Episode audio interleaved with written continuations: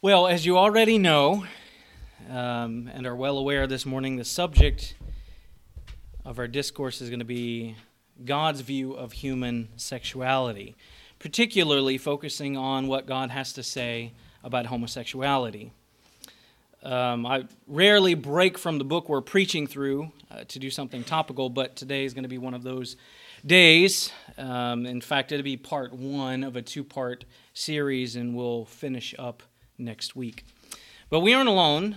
Uh, we've already talked about the fact that today churches all over Canada will be preaching on God's view of sexuality. Of course, their preaching on this subject is in response to the fact that Canada just passed a law that forbids anything the government deems to be conversion therapy. And so you can no longer say um, to anyone that homosexuality is wrong, that they need to repent and change of that lifestyle without it being punishable by law, up to a maximum of five years in prison currently in Canada. So this would include um, calling the homosexual to repent of his lifestyle. It means that you can you cannot stand in a pulpit in Canada and say that there are only two sexes and that anything else is perversion of God's truth. You can't do anything the government considers an attempt to persuade a sexual deviant to change his lifestyle because it's sinful. You can't give counsel to even to someone who comes in the church and says, I need help, I'm struggling with my sinful sexual desires, if you counsel that person to repent of their sexual their homosexuality, if someone reports it, you can be imprisoned even though they've asked for that. And because of that, every church preaching on God's truth on homosexuality this morning in Canada is doing so for the first time illegally and risking imprisonment. Well, what does that have to do with us? Well, all over our country today, thousands of churches in the U.S. are all preaching on the same topic biblical sexuality, and we do so for a few different reasons. Let me share a few reasons that I've decided to join this morning. Well, first, we are going to preach on this topic this morning in solidarity with our faithful brothers and sisters in Canada.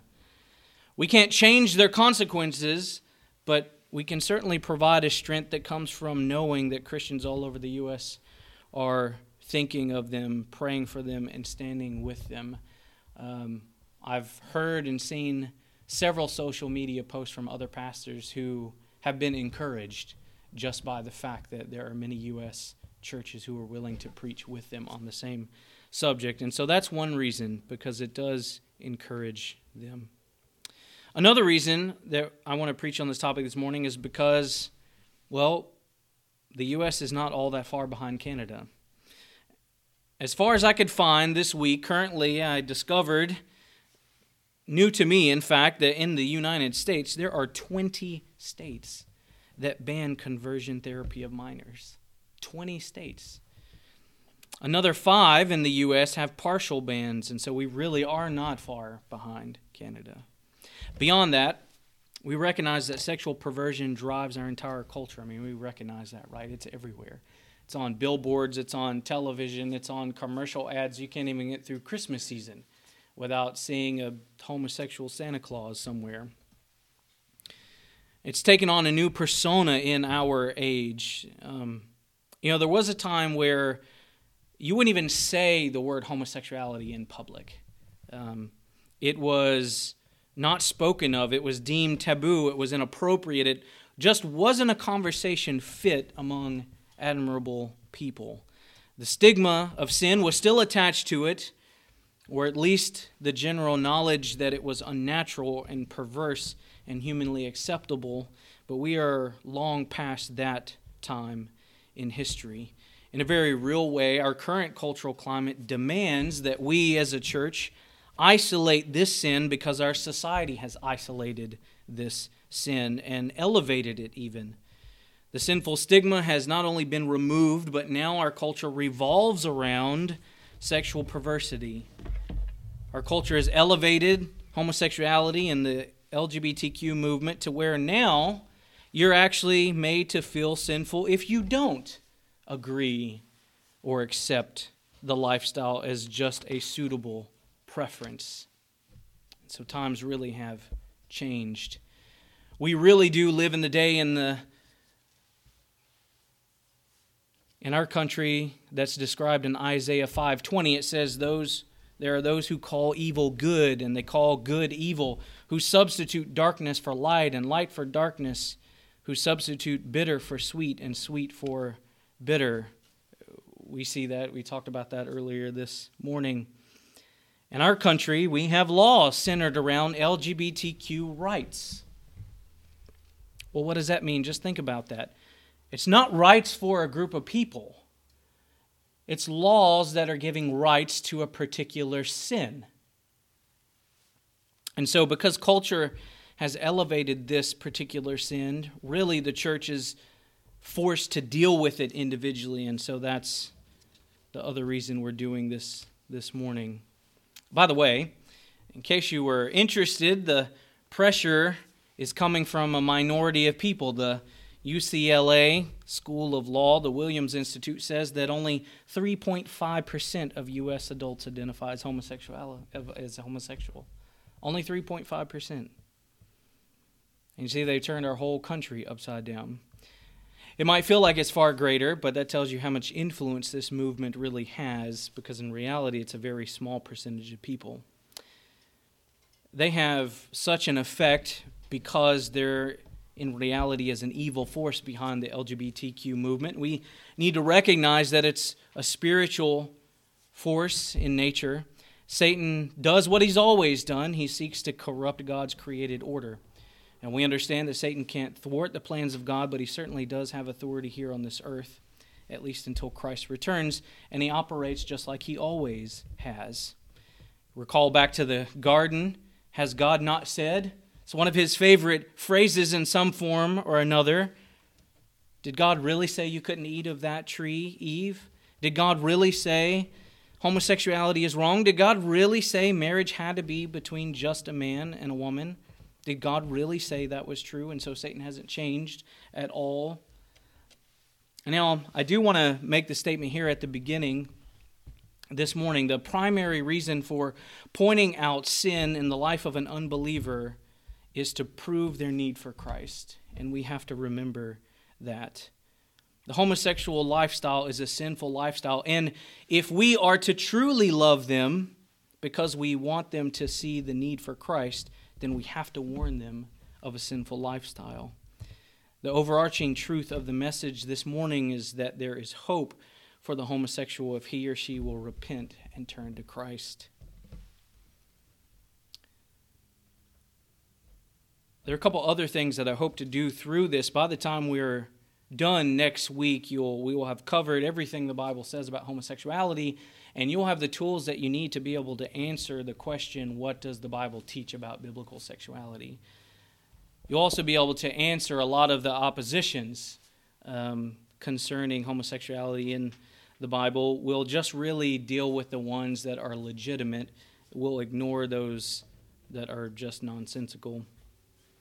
So we understand that Satan is behind the evil in our culture. Satan's attacks are often heard in our current country the most in phrases like, Well, I'm living my truth. Right? I mean, that's how it works today. I'm living my truth. Or you might hear it this way Well, you do you and I'll do me, which is to say, you can have your truth and I can have mine. So I want to begin this morning by pointing you to the source of truth, just plain truth.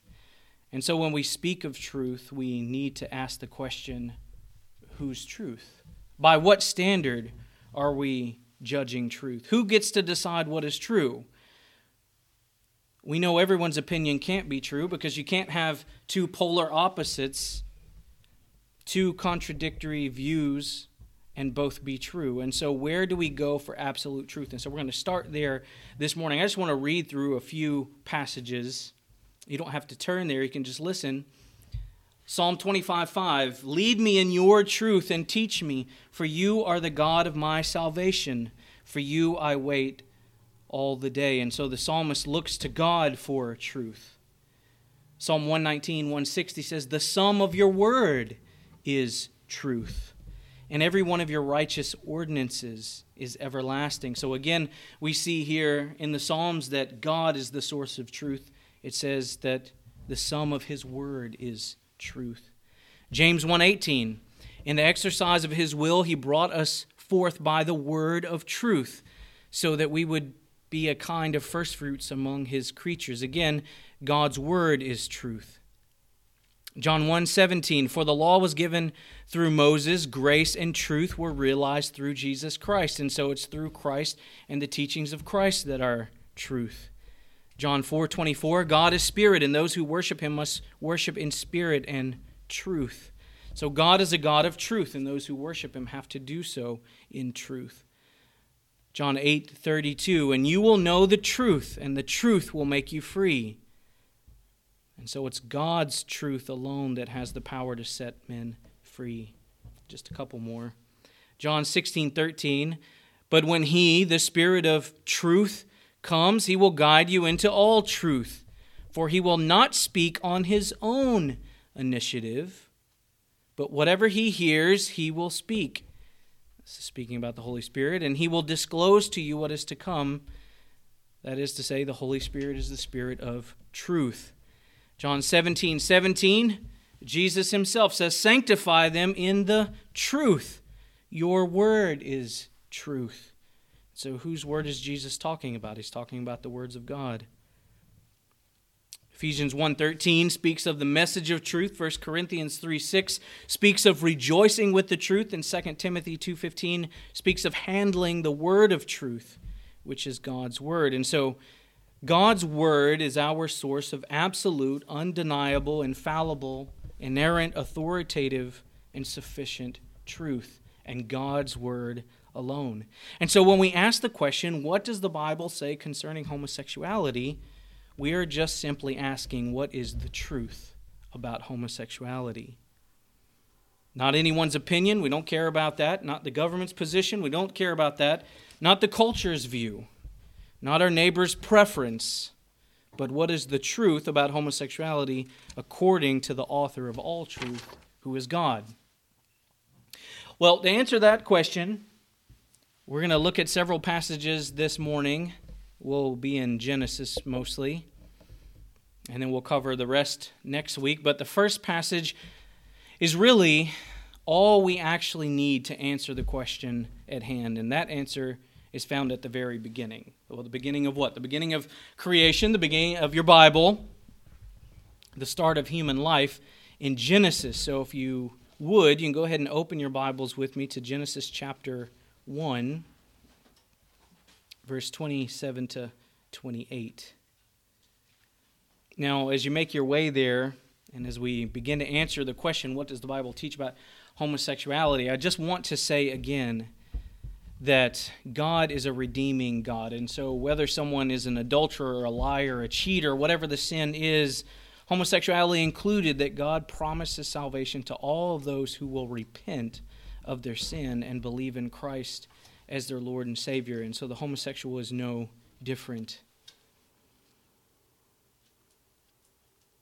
We should also keep in mind that there's no sin beyond God's redemption for the repentant sinner. And so, likewise, the one who stays in his sin will spend eternity in hell under the wrath of God's judgment, and the one who repents will be saved. Well, you should be at Genesis by now. Let me go ahead and read that passage. It says, God created man in his own image. In the image of God, he created him. Male and female, he created them. He blessed them. God said to them, be fruitful and multiply, and fill the earth and subdue it, and rule over the fish of the sea, and over the birds of the sky, and over every living thing that moves on the earth. So, God decides to make man in his image, right? This is in his image. And there's some interesting things that we should take note here. He doesn't create two males, but he could have. He doesn't create two females, but he could have. He creates male and female. Those are in his image. And then it's interesting. What does he command them to do after that? Well, the first thing he tells, the first thing he does is he blesses his creation, right? Now that's very interesting because God, in blessing his creation, is saying, This is what is best. This is what is good. This is what is right. This is what is holy. So he blesses his creation of one male and one female, and then he gives them a purpose, a task, and a command. He says, What? Be fruitful and multiply, and fill the earth and rule over it. Although that might be seem very simple, but in all reality, this helps us understand that homosexuality goes against the very creation that God said was good. It's a sin that rejects God's wisdom in creating man and woman. It effectively says, No, God, you were wrong. That wasn't what was good. That wasn't what you should have blessed. But you see, God created the male and female, and they had a specific function. Their function was to come together and to fill the earth, to have children, something that only a husband and wife can and should do. Anything outside of that is a perversion of what God ordained. I want to continue on in Genesis and really just walk through the creation account and reason with you a little this morning. Chapter 2, you can go ahead and turn there, continues the account of God's making of Adam and Eve. And it gives us a little bit more description. And I think it's vital to the conversation. So if you want to turn there, I'm going to go ahead and read the whole chapter for you. It's a bit lengthy, but I think it's important. Chapter 2, verse 1 through 25 says, Thus the heavens and earth were completed, and all their hosts. By the seventh day, God completed his work which he had done, and he rested on the seventh day from all his work which he had done. Then God blessed the seventh day and sanctified it because he rested from all the work which God had created and made. This is the account of the heavens and the earth when they were created in the day the Lord God made the earth and heaven. And so in chapter 1, we are told God created male and female. Now, here in chapter 2, he's going to just describe that process a little bit more for us. We'll continue on verse 5 here. No shrub of the field was yet in the earth, and no plant of the field had yet sprouted, for the Lord God had not sent rain upon the earth. And there was no man to cultivate the ground, but amidst a mist used to rise from the earth and water the whole surface of the ground. Then the Lord God formed man of dust from the ground and breathed into his nostrils the breath of life. And man became a living being. Now, man there as in a male. The Lord God planted a garden towards the east in Eden, and there he placed the man whom he had formed. Out of the ground the Lord God caused to grow every tree that is pleasing to the sight and good for food, the tree of life also in the midst of the garden, and the tree of the knowledge of good and evil. Now a river flowed out of Eden to water the garden, and from there it divided and became four rivers. The name of the first is Pishon. It flows around the whole land of Havilah, where there is gold, and the gold of that land is good. The bdellium and the onyx stone are there. The second, the name of the second river is Gihon. It flows around the whole land of Cush. The name of the third river is Tigris. It flows east of Assyria. And the fourth river is the Euphrates. Then the Lord God took the man and put him into the garden of Eden to cultivate it and keep it. The Lord God commanded the man, saying, From any tree of the garden you may eat freely, but from the tree of the knowledge of good and evil you shall not eat, for in the day that you eat from it you will surely die. Then the Lord God said, it is not good for the man to be alone. I will make a helper suitable for him. Out of the ground the Lord God formed every beast of the field and every bird of the sky and brought them to the man to see what he would call them. And whatever the man called a living creature, that was its name. The man gave names to all the cattle and to the birds of the sky and to every beast of the field. But for Adam there was not found a helper suitable for him. So the Lord God caused a deep sleep to fall upon the man, and he slept. And then he took one of his ribs and closed up the flesh at that place. The Lord God fashioned into a woman the rib which he had taken from the man and brought her to the man. The man said, This is now bone of my bones and flesh of my flesh. She shall be called woman, because she was taken out of man. For this reason, a man shall leave his father and mother and be joined to his wife, and they shall become one flesh. And the man and his wife were both naked and were not ashamed. So, this is the beginning of mankind, right? If you will, put your eyes back on verse 18. We're going to kind of start from there and just work forward and discuss a little bit about what's happening here and the implications. Says, Then the Lord God said, It is not good for man to be alone. I will make him a helper suitable for him. Now, this is a critical text because at this juncture, do you realize God could have created anything to be a suitable helper for Adam? I mean, there was nothing else made yet. It was just Adam and a bunch of animals. God cre- could have created anything he wanted to create for Adam and say, This Adam is what's right and what's good a perfect helper for you. I mean, this is the sovereign God of the universe who's just now creating everything, right, that we know. And so it's important to recognize what is it that he created. He could have made another human just like Adam. But in God's infinite sovereign wisdom and his perfect knowledge, what did he make?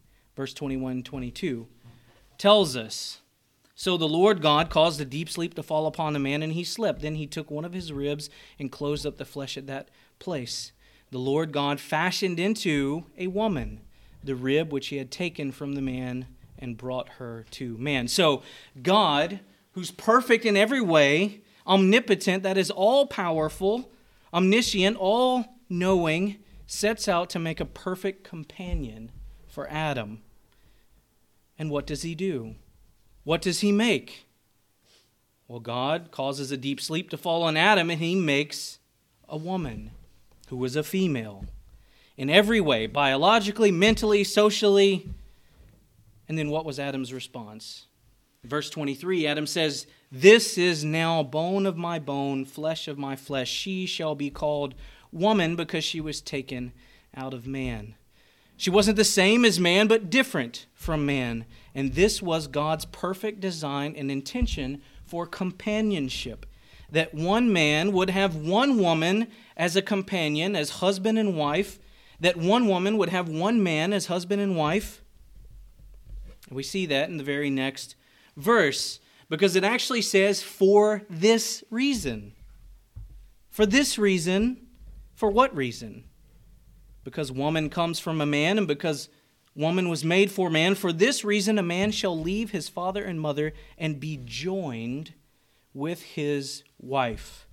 We see the institution of marriage here, and they shall become one flesh.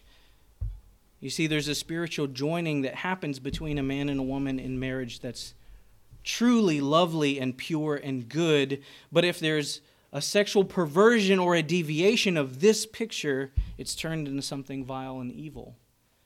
And so when God was deciding in his infinite wisdom what kind of companion a man needed, it was Eve, a woman. So, this is the account of the beginning of man and the beginning of all of creation. God makes everything perfect, right? He says, This is good after every stage of making what He makes until he gets to man and he says, Wait, this isn't good. He needs a companion. And he creates woman. One woman, one man joined together, and this is God's good design for relationship. Anything other than this arrangement is an attack against God's created order.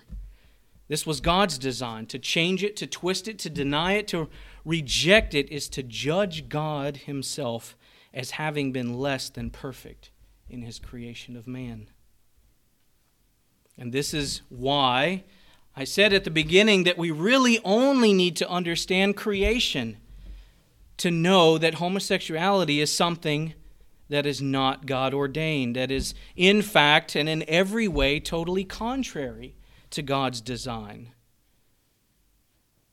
God intended one man and one woman to be united in marriage and to produce offspring and fill the earth.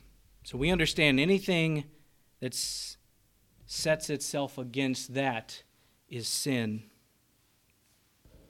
If we understand creation and we ask these questions, it really answers the whole homosexuality issue.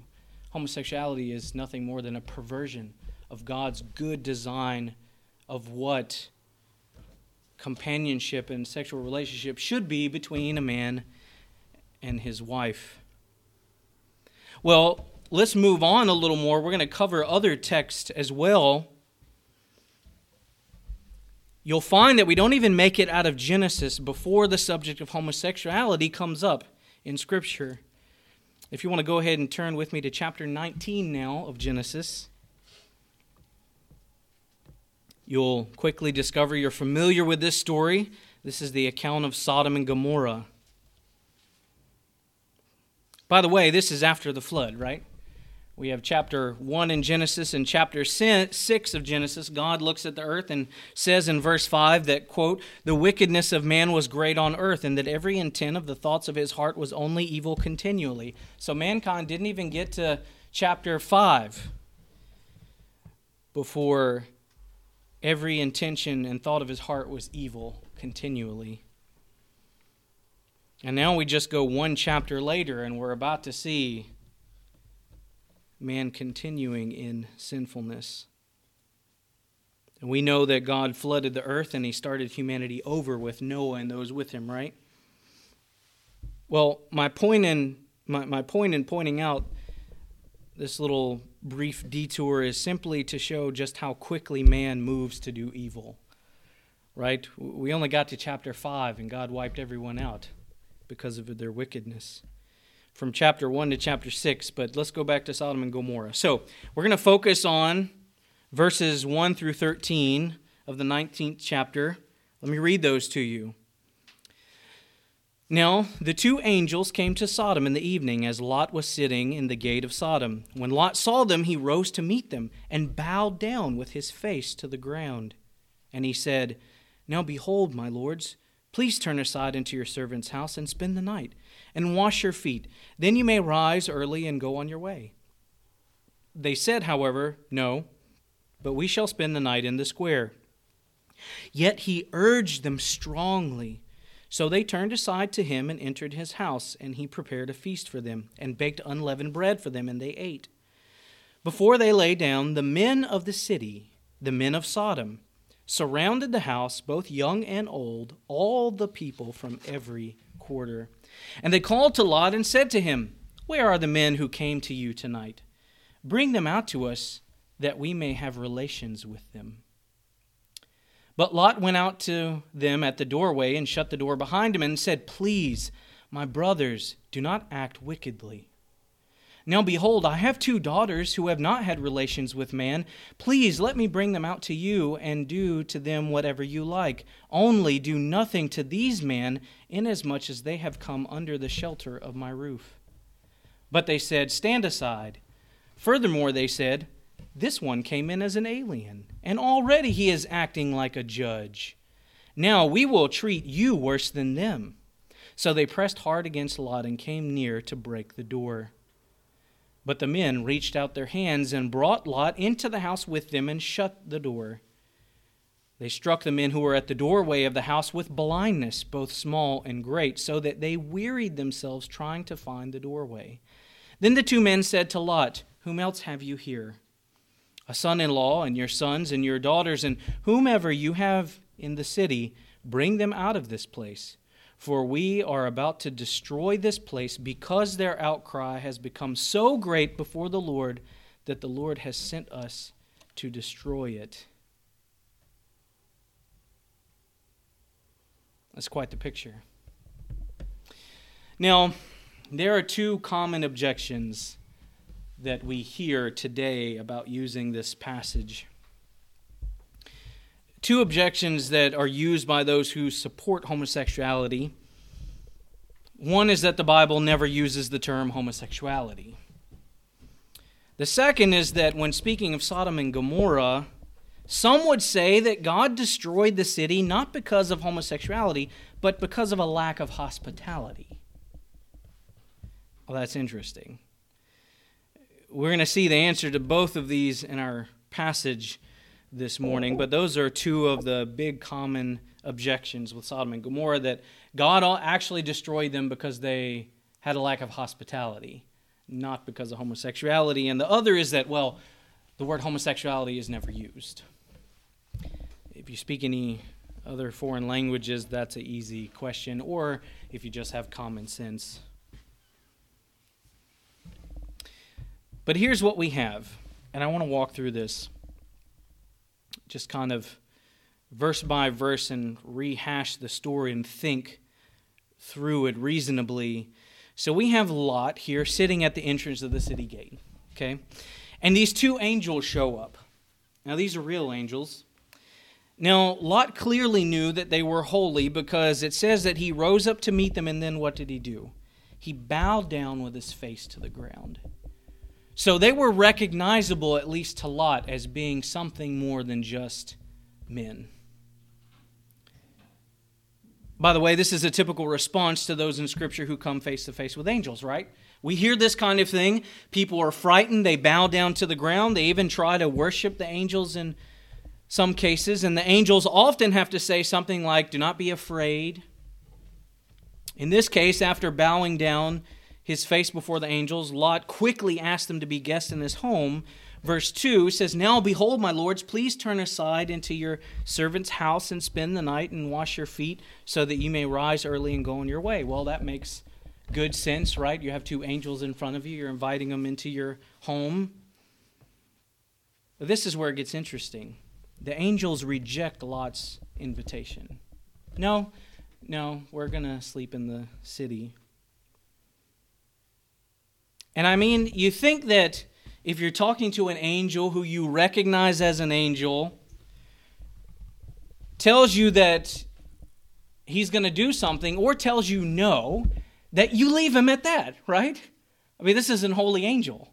Are you going to argue with him?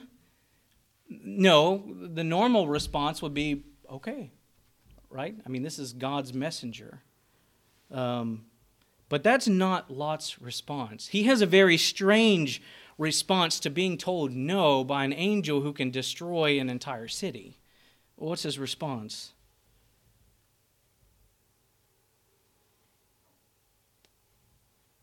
Well, his response was to ignore their decline.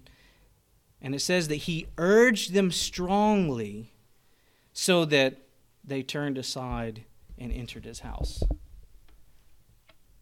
I mean, there's some tension built here. You have these two holy angels that show up. Lot recognizes them such that he puts his face on the ground, bowing before them. Then he argues with the angels, begging them practically to come into his house. I mean, why would he need to do that? I mean, what is it that Lot knew that would cause him to disregard messengers sent from heaven? I mean, clearly it has something to do with the fact that they were initially going to sleep in the city square, right? They say, no, we're going to sleep in the city square, and it goes on to say that he urged them strongly not to do that. I mean, it sounds a bit like warning someone not to hang around Central Park in New York City after the dark, right? I mean, someone says, hey, I'm going to go put a tent up or sleep in a sleeping bag in Central Park, you're, you're, you're going to advise against that. Well, why? I mean, because you don't even have to live in New York to know that bad things happen after dark there. Everybody knows that.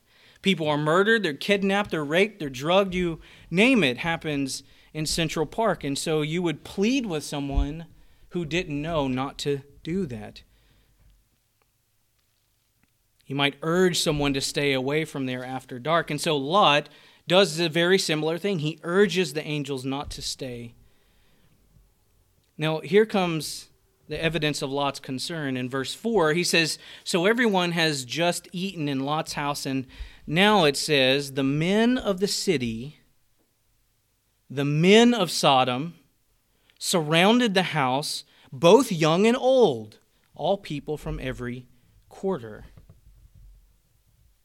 Oh, this must be the reason. Lot knew something bad would happen, or possibly. What happened to us is interesting. Specifically, the passage says every male. The word men there is male, not mankind. So every male, and then it goes on to say not just every male, but young and old.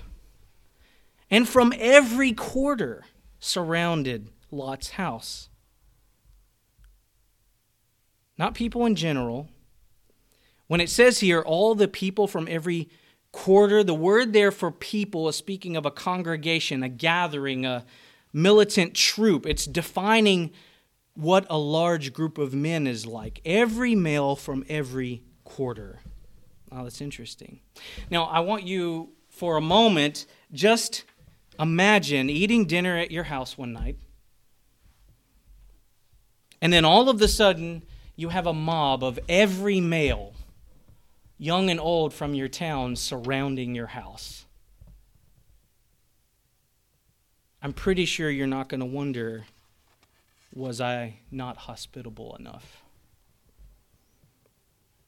That's what's going on here. It's frightening, but that's the scene. Well, what did they want? Verse 5 says that they called out to Lot. They yelled out and said, Where are the men who came to you tonight? Bring them out to us so that we may have relations with them. Now, I know you can gather from the context what that word relations means. But here is the term yada. It's used in the sense of a man having relations with his wife. So, all of the men of the city, both young men and old, perversity was so bad in the city. Homosexuality was so bad that every man, young and old, gathered around Lot's house to try to rape these angels.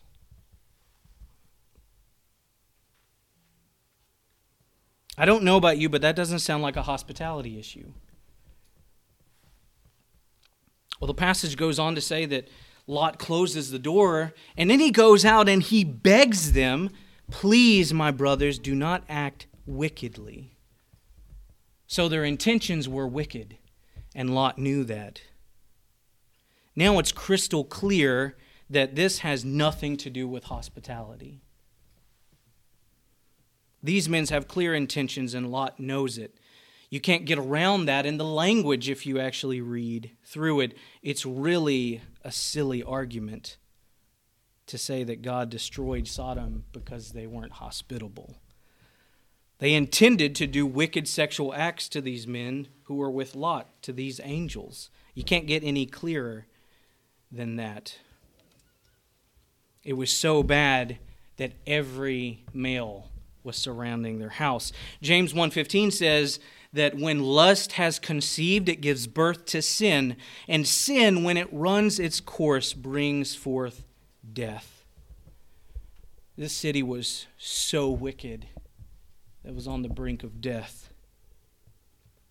So here we see the height of the sin of homosexuality. These men were so blinded by lust and perversion that they were mobbing another man's house. I mean, think about that. And trying to rape angels. Well, the, continue, the story doesn't stop there, right? After Lot begs them to act wickedly, then Lot tries to appease them. We were just reading through the passages here. And now, at this stage, I think Lot must have lost his mind temporarily. Because what does he say? He says, I have two daughters who have not had relations with the man. By the way, that word relation is exactly the same word we read before, yada. I have two daughters who have not had relations with man. So that makes that word crystal clear again, right? Please let me bring them out to you and do to them whatever you like. Only do nothing to these men, inasmuch as they have come under my shelter's roof. Now, I don't know what's wrong with Lot at this stage. I think he's crazy to offer his daughters to this mob. But he's trying to protect these men, and I can imagine that scene must have been a pretty hectic scene. But I do want you to take specific notice of something here.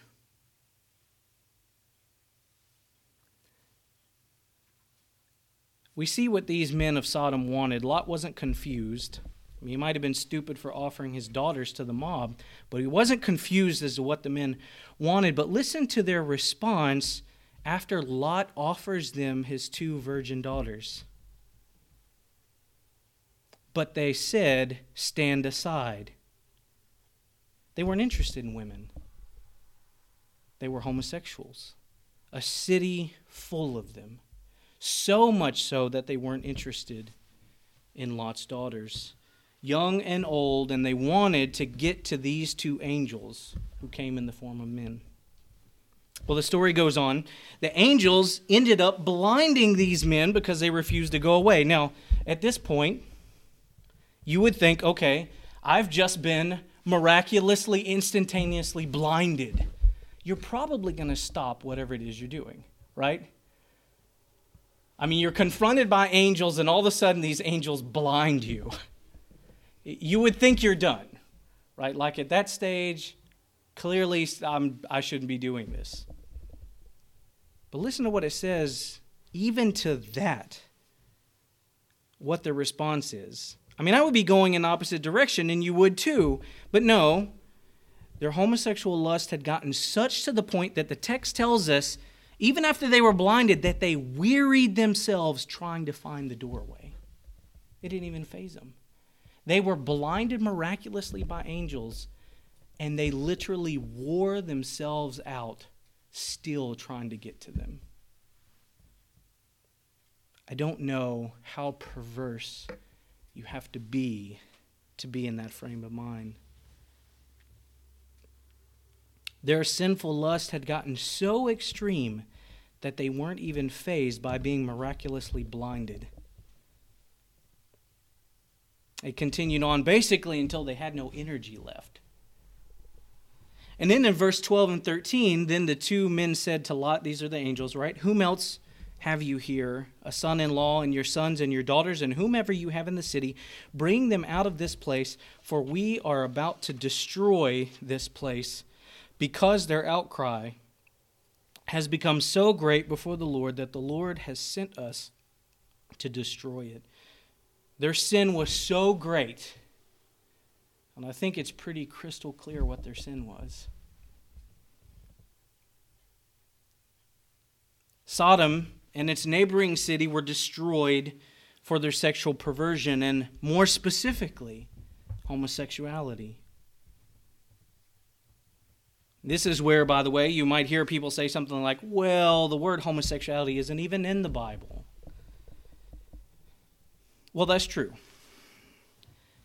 The Bible was primarily written in Hebrew and Greek, and so anyone with any lick of common sense understands that when we translate one word from one language into words in another, you just have word differences. In most places in the Bible, where you see the word homosexuality in English, because they're translating it from another language, or homosexuality, the word there is the word for sodomy or sodomite. So if homosexuals don't like the word homosexual, if you want to be biblical, they're sodomites. That's the sin.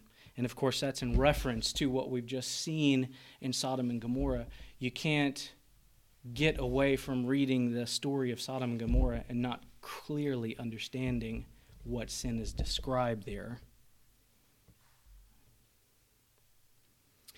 Well, that's just in Genesis. There are several, several other passages that speak, I want to say more clearly, but I don't know how much clearer you can get than what we've already gone through, but also speak clearly we're out of time for this morning, so we're going to continue. This was originally just going to be one Sunday, but I want to cover everything the Bible says in these two Sundays to give you a full, clear understanding of God's view of homosexuality. What words are used in Scripture, what objections there are, and how to answer those, which we will get just from reading the passages.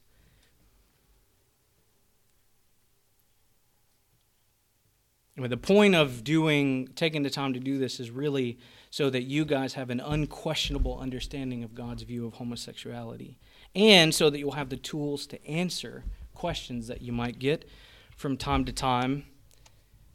I mean, our society is sexually perverse. It's not going to get any better. But before we close, I want to I want to have you just quickly turn to 1 Corinthians 6 9. We'll give you a second to get there. 1 Corinthians 6 through 9.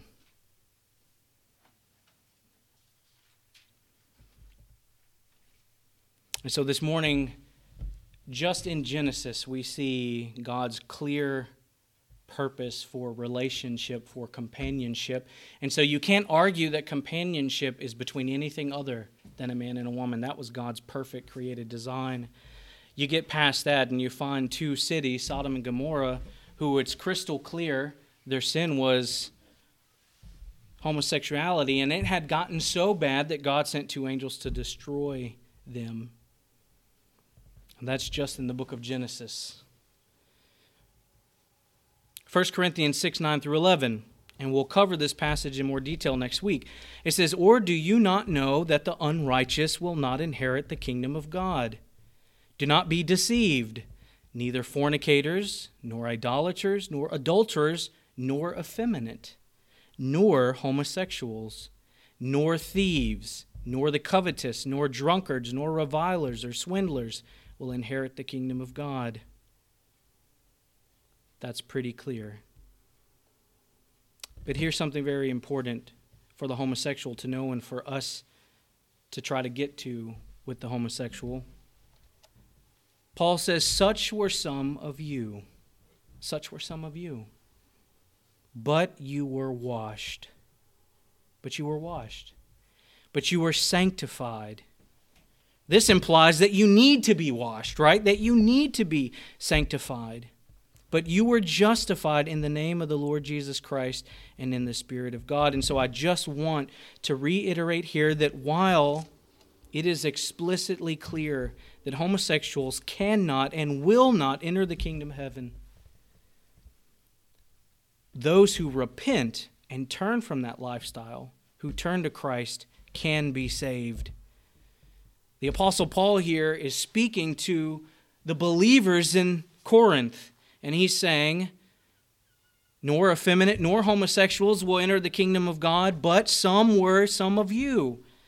But you were washed and you were sanctified. And so there is the possibility of salvation for those trapped in this lifestyle, and we need to keep that in the forefront of our mind, even as we continue and talk about the sinful nature and the wrath of God that rests on the homosexual.